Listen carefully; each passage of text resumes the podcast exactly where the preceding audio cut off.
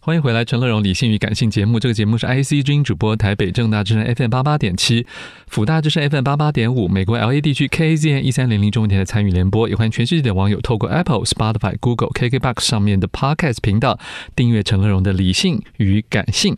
欢迎你在 Apple Podcast 留下五星好评，跟你宝贵的建议。啊、呃，后半段一本好书要介绍是来自英老鹰的鹰鹰出版的这一本《鱼什么都知道》，副标题是“一窥我们水中伙伴的内在生活”，很有趣的一个书名跟副标啊、哦，还把我们吃的鱼叫做水中伙伴呢、哦。请到鹰出版的副总编陈一夏，一夏你好，嗯，乐荣哥好，各位听众大家好，是先讲一下，其实英文书名就你们刚好把它颠倒过来一下，对不对？对，嗯。很有趣，你的英文书名是？英文书名是《The Inner Life of Our Underwater Cousins》，也就是说，我们呃 What the Fish Knows 是主标啦。对，就这个是主标是鱼知道些什么呢？然后你们就直接告诉中文读的是鱼什么都知道。对，所以其实我们取这个书名的时候，有一些老师其实是有一些担忧的，哦，对，因为会觉得说这个太夸大了，我懂，但是就太肯定了。太肯定，而且可能会对一些我们平常就是吃鱼或者说在钓鱼的人造成一些阴心理影压， 相对心理压 力，所以他们觉得应该是还是按照原本的那个旨意会比较好。但是我们会之所以会选这个书名，是因为大部分人是对于鱼。他对因为鱼面无表情嘛，对啊，我们都觉得对，它也不会发出声音，所以我们通常都会觉得鱼是没有感情、没有感觉而，且大家现在很喜欢说什么金鱼脑，对不对？又是一直三秒形制 形容说好像什么事都这样来来去去，可是 对啊其实不然。对，所以我们用这个书名，其实反而是有一点想唤醒大家。我对懂，，我 懂，没有问题啊。是那我觉得这个需要跟大家先讲一下，这个作者他是什么来路呢？作者他本身是一个专门研究动物的行为学家，是还蛮知名的。嗯嗯，那这本书它乔纳是森·巴尔科比。对。他这本书是《纽约时报》畅销书。那我之所以会选这本书，是我发现大家好像对于在就是市面上关于鸟的书非常多，还有关于其他动物的书也非常多，哺乳但是类的，嗯，对，但是关于鱼的书，大家好像真的不太关心，有很多鱼类图鉴啊，对，然后或者说有很多，比如说什么钓钓鱼鱼的指 南啊，就杀害他们的方法，对，但是很少看到一个去了解鱼的内在世界的书，所没以错，对，所以想说，其实我们每个人都有养鱼的经验嘛，小时候或者帮自我己小养死过很多鱼的经验，对第一只很不幸啊第一只会流泪嘛，然后养到第一百只的时候 就怪水族馆是奸商这样。 好，我们赶快来跟大家讲一些动物学的知识，我这集太轻松了。好就鱼的认知能力到底怎么样呢？作者想要强调的是说，鱼比你想象、比我们想象的其实是一个有感觉，然后它有它的感官世界，而且它是喜欢社交，然后它是能合作，而且它有每一只都有它的个性。哟，对，就是我们把它想成是一个面无表情，然后一张死鱼脸的鱼，不会发出声音，就是对被吊起来也不会尖叫。然后我们以为它所有一切都是反射动作，但是它想要告诉我们说，鱼其实拥有很高的智力，他们会使用工具，会合作。然后也会欺骗，他们有非常多的很高的心智能力这。到底怎么实验出来的啊、其实平常观察就可以知道，我书中有很多，当然有包括实验，但是也有很多故事意识。那我觉得有一些我自己看的时候非常喜欢，譬如说，如果你养有养过水族嗯箱、哼养过鱼的话，譬如说到了喂食时间，你如果没有喂鱼，鱼其实会聚集在那个你在看电视的那一面哦真的的吗那个玻璃的墙哎，我没面。有注意等待你耶。那书中有一个例子，就是说他家的鱼哦，就是只要他忘记喂食，那个鱼它就会叼起下面的小石头去敲那个玻璃，天、啊，嗯提醒他该喂我吃东西了你。说敲击，对，就是他们会使用小工具。嗯，那什么鱼好可 怕哦、呃，语种我就这个大家要看书了， 你没有背下来没有， 因为这本书起码用了一百多种语种。哦，哎，对，对我要讲一下这啊本你们书里边有水族箱，不是这里出现的渔民好多，我大部分我都不知道耶。很正常，因为鱼起码就有好几，大概有三四万种鱼，所以我们能知道的通常都是他们的俗名。但是如果今天要使用到我他知们道的都是正确菜的市场里的名字，啊对，其实就算是鲈鱼，可能也有十种啊，对所以你平常也不知道你吃的是哪一种鲈鱼啊，没对不对？错那金鱼的话，跟我们平常水族箱金鱼，其实你去看那个卖鱼的那个水族馆，其实里面也是非常多有鱼种。嗯哼，嗯，对，所以。我们做这本书的时候，为了查证这个，的确是花了非常多的时间。嗯哼，对好，我想认知的部分，你能不能讲一些小故事呢？除哦了刚才的那个拿石头丢， 要预备敲主人的这个故事之外，他比如说讲说鱼到底有没有痛觉呢？那他就用鱼不会反复咬钩这件事情来去说而。且有的他会说会重复上钩，没错，但哎这到底怎么是一回事？作者认为说，那是因为他实在太饿了，他没有东西吃，所以他宁愿冒险，哦，但是其实就跟人为了赚钱一样，就是铤而走险。但是他是说，其实大部分的鱼，如果它曾经被那个钩这样子伤勾害过、伤害过，因为它有时候会勾到眼睛，有时候会勾到它的脸面，就是让它的颜面神经受损。那这样的鱼通常要到三年之后才会愿意再次去上钩。也就是说，他们其实会会开始做一个躲避的动作，它到底会不会痛？你刚才没有讲，嗯，会痛。但是人常常会觉得那只是因为他没有表情嘛，只会觉得那只是一个反射性，其实那是不会影响到他的情绪。但是鱼其实是有喜悦还有伤心的情绪，这那怎么测？这也。呃，譬如说，我觉得书中特别是跟人的互动的时候，最能够感受到这个。譬如说，有一个潜水者，他每一次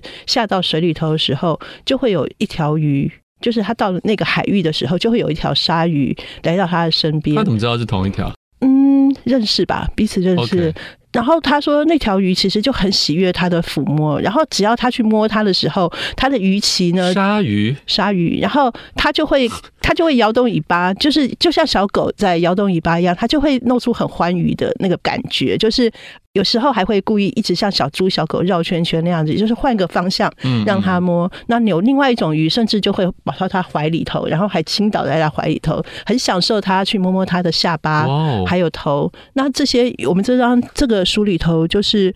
哦，有一些彩图，其实里面都有这些照片。哎，可是会不会？我相信一定嗯一定有一些，不管是科学界的人会问，或者是普通人嗯会质疑，就说那会不会有些是特例呢？或者是一些比嗯较中大型的鱼？比较有这种我们说丝啊，比较没深刻的东西呢。没错，其实养过动物人都知道，就是每一种狗，其实它的智力都不一样。同一种狗里面也会智力有落差。嗯哼那同样鱼也是，每一种鱼它在，比如说有的在视觉，嗯哼有的在触觉，有的可能在智力上面是比较发达，那有一些相对是比较频繁。就跟大小有没有关系？呃，跟大小是不是没有越大关系，型的应该是跟整个环境去演化，促使它发展一个它的生存策略比较有关。嗯哼，对。好，这个鱼什么都知道，一窥我们水中伙伴的内在生活，真的是市面上很少见的探讨把鱼当鱼看的一本书。没错，哦，我们我们再来讲一些他们的特别的，我们所不知道的习性好了。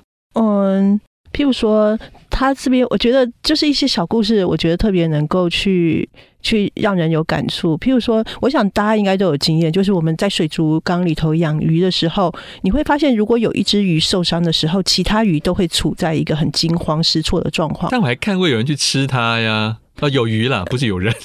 没有没有，很我是恐怖我是欸说家里的那种我就说家里的，去吃哦。你说有鱼去吃嗯有它，可能哦，真的，那可能是不同。但是我这边要讲的是你说，说异种的，对不对？有可能如果如果大鱼和小鱼的那个体型比例悬殊太大的时候，有时候它是它的猎物，的确是如此。哦所以我们通常养的时候，还是会让它的体型比较。比较均匀一点，不会有那个彼此可以去成为猎物和捕食者的那个角色。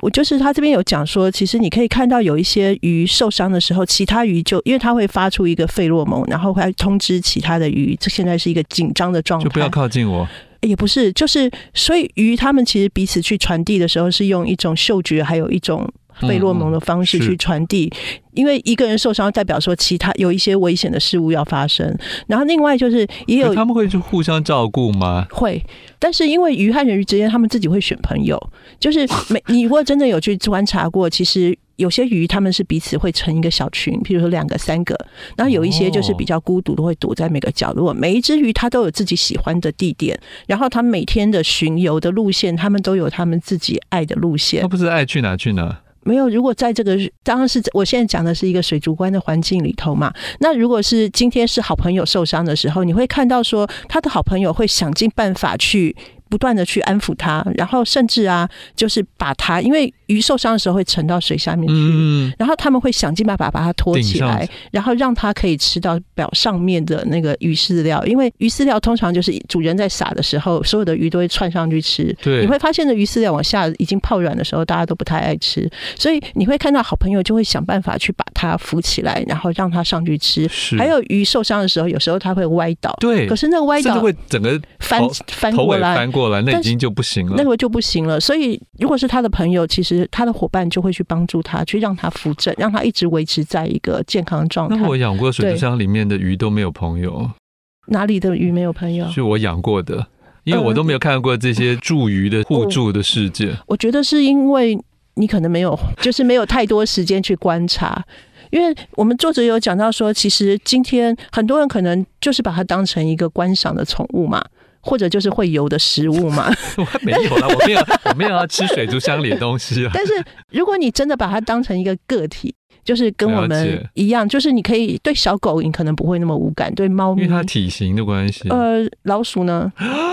对你不会无感，因为它跟你我们是一样，都是生活在陆地上，你不太能够去忽视它嘛。可是鱼，因为跟我们一个就是水陆之间就的是界面的隔差别，阂有一个对界对面有个差介别质嗯，但是其实它，你可以把它想成水中的小狗、小猫这样子，对。所以意思说，你如果真的去诶观察，它这里面有说到它会认人呢， 对，它会认人，它会认人，而且他说是甚至距离一个距离都可以认呢，为什么啊？因为它们是有记忆。虽然大家可都说是从记忆鱼缸里望出去那个，那个界面模糊吗？对，有点很模糊啊。他看人是不是应该都是有点没有，像没有凸透。没有镜那样？作者有研究他们的视觉，发现他们在水里看的跟我们在空气中看的是一样清楚，甚至啊，不是有我说透过玻璃看我，玻璃是平整的话就不会有凸镜或凹进的效果，除非那个。那了个解那个玻嗯璃有一些瑕疵，所以其实，在平静无波的水面上，鱼其实看得到鸟在上面，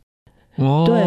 然后我但懂鱼也会利用那个平静无波的那个水面去看，就是它会折射，它会看到在远处，然后躲在石头后面想要攻击它的猎物。哦，，对，所以这个平静无波的水面是很重要。那可所是以海里水一直在动啊，所以你知道很多鸟就是趁着这个起浪的时候去抓鱼，因为鱼看不清楚。了解，然后还有很多捕鱼的人，他们也会知道要躲在这个比较远的地方，嗯嗯，因为否则鱼其实会看到。哎，讲到这个书中后面有讲到一些比较残酷的事情，对不对？对就是猎捕这件事情，对，呃，当然书中最后是讲到说，为什么前面要讲鱼是有感情、有感觉、有个性，还有懂有智力的动物，其实最后是要告诉我们，其实我们长久以来在捕鱼。方面，其实我们屠杀鱼方面，我们其实是因为太把它们看成是冷冰冰的一种动了物，解，但它们是有感觉。它是说鱼离开水面，就跟我们进到水里头那种溺水感觉是很像的。嗯，但是我们常常就是把他们可能杀了，或者把他们捞出水面之还后没有，就任由它那边放了几小时。